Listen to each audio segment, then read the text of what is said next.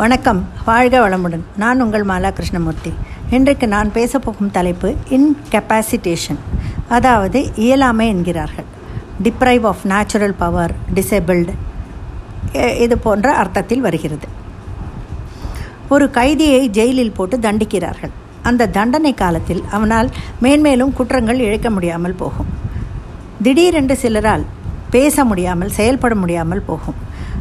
நியூரலாஜிக் disorder காரணமாக stroke மாதிரி வந்து மூளை ஒரு பாகம் செயலிழந்து போகும். சிலர் முழுவதும் நினைவிழந்து கோமா ஸ்டேஜ் வரை சென்று விடுவார்கள்.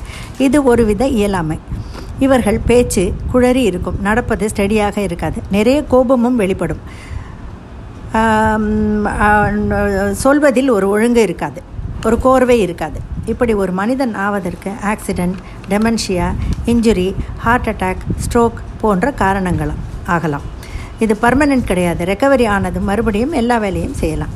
அந்த சமயம் நம்மால் எதையும் தீர்மானிக்கவோ முடிவெடுக்கவோ முடியாது. ஜெயத்ரதன் துரியோதனனின் ஒரே தங்கை துச்சலையின் கணவன். அவன் ஒரு சமயம் திரௌபதியுடன் மிஸ்பிஹேவ் செய்கிறான். அதனால் கோபம் கொண்ட அர்ஜுனன் ஜெயத்ரதன் தலையை மொட்டையடித்து தொலைந்து போ என்று விட்டுவிடுகிறான். ஜெயத்ரதன் கடவுளை க ஜெயத்ரதனுக்கு எப்படியாவது அர்ஜுனனை பழிவாங்க வேண்டும் என்று இருக்கிறது. ஜெயத்ரதன் கடவுளை நோக்கி தவமிருந்து ஒரே ஒரு நாள் அவன் நினைத்தது போல யாரை வேண்டுமானாலும் கொல்லும் வரத்தை பெறுகிறான். இதை அவன் சக்கர வியூகத்தில் சிக்கியிருந்த அபிமன்யுவை கொல்ல உபயோகித்து விடுகிறான். கிடைத்த சக்தி வரத்தை சக்தியை வரத்தை ஒழுங்காக சந்தர்ப்பத்தில் பயன்படுத்தாது. பின்னால் அந்த சக்தி வரம் வீணாகிவிட்டது. அர்ஜுனன் போர் முடிந்து கிருஷ்ணர் அவனை தேரிலிருந்து இறங்கச் சொல்லுகிறான் அர்ஜுனனோ இறங்க மறுக்கிறான். தான் ஜெயித்து விட்டோம் என்ற அகம்பாவம். கிருஷ்ணர் மூன்றாம் முறை சற்று அதட்டல் துணியில் சொன்னதும் உடனே செவி சாய்த்து இறங்குகிறான் கிருஷ்ணரும் தேரிலிருந்து குதிக்க தேர் உடனே பற்றி எரிகிறது. கொடி கொடிமரம் மேலே இருந்த ஹனுமாரும் தேரை ஒட்டிய கிருஷ்ணரும் தான் தனக்கு பக்கபலமாக இருந்தார்.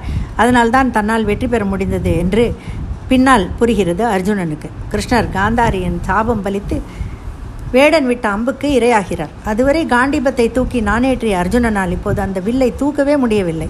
பின்னால் தெரிகிறது கிருஷ்ணர் தன்னுடன் இருக்கும் வரைதான் தன்னுடைய பலம் வெளிப்படும். அவர் இல்லையே இயலாமை தன்னுள் வந்துவிடுகிறது என்று. நடு சபையில் எல்லோர் முன்னாலும் திரௌபதியை துச்சாதனன் துகிலுரியும் போது பாண்டவர்கள் எதிர்க்க இயலாமல் தவிர்க்கிறார்கள் திரௌபதியும் இயலாமையால் தவிக்கிறார். தன்னை காப்பாற்றிக்கொள்ள அவளால் முடியவில்லை. கடைசியில் ஆபத் பாந்தவனாக கிருஷ்ணர் தான் காப்பாற்றுகிறார். மான் புலியை விட வேகமாக ஓடக்கூடியதுதான். ஆனால் அதனுள் இருக்கும் பயம் அதை இயலாமைக்கு தள்ளிவிடுகிறது. திரும்பி திரும்பி புலி பக்கத்தில் வந்துவிட்டதோ என்று பயத்தினால் அதன் வேகம் குறைய புலியிடம் பலியாகி விடுகிறது முயல் ஆமை கதை நம் எல்லோருக்கும் தெரிந்ததே. அது சோம்பேறித்தனத்தால் முயல் தோற்க முயன்று முயன்று ஆமை முன்னேறி ஜெயித்து விடுகிறது. விஸ்வாமித்திரர் தவம் கலைந்ததும் மேனகையால்.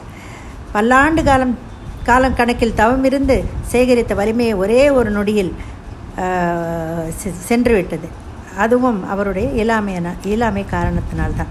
மனதை அடக்க முடியவில்லை. காமத்தை அடக்க முடியவில்லை. மனிதனுக்கும் முயலாமை வருவதே மனிதனுக்கும் இயலாமை வருவதே அவனுடைய முயலாமையினால்தான் என்று சொல்லி நிறைவு செய்கிறேன். நன்றி வணக்கம்.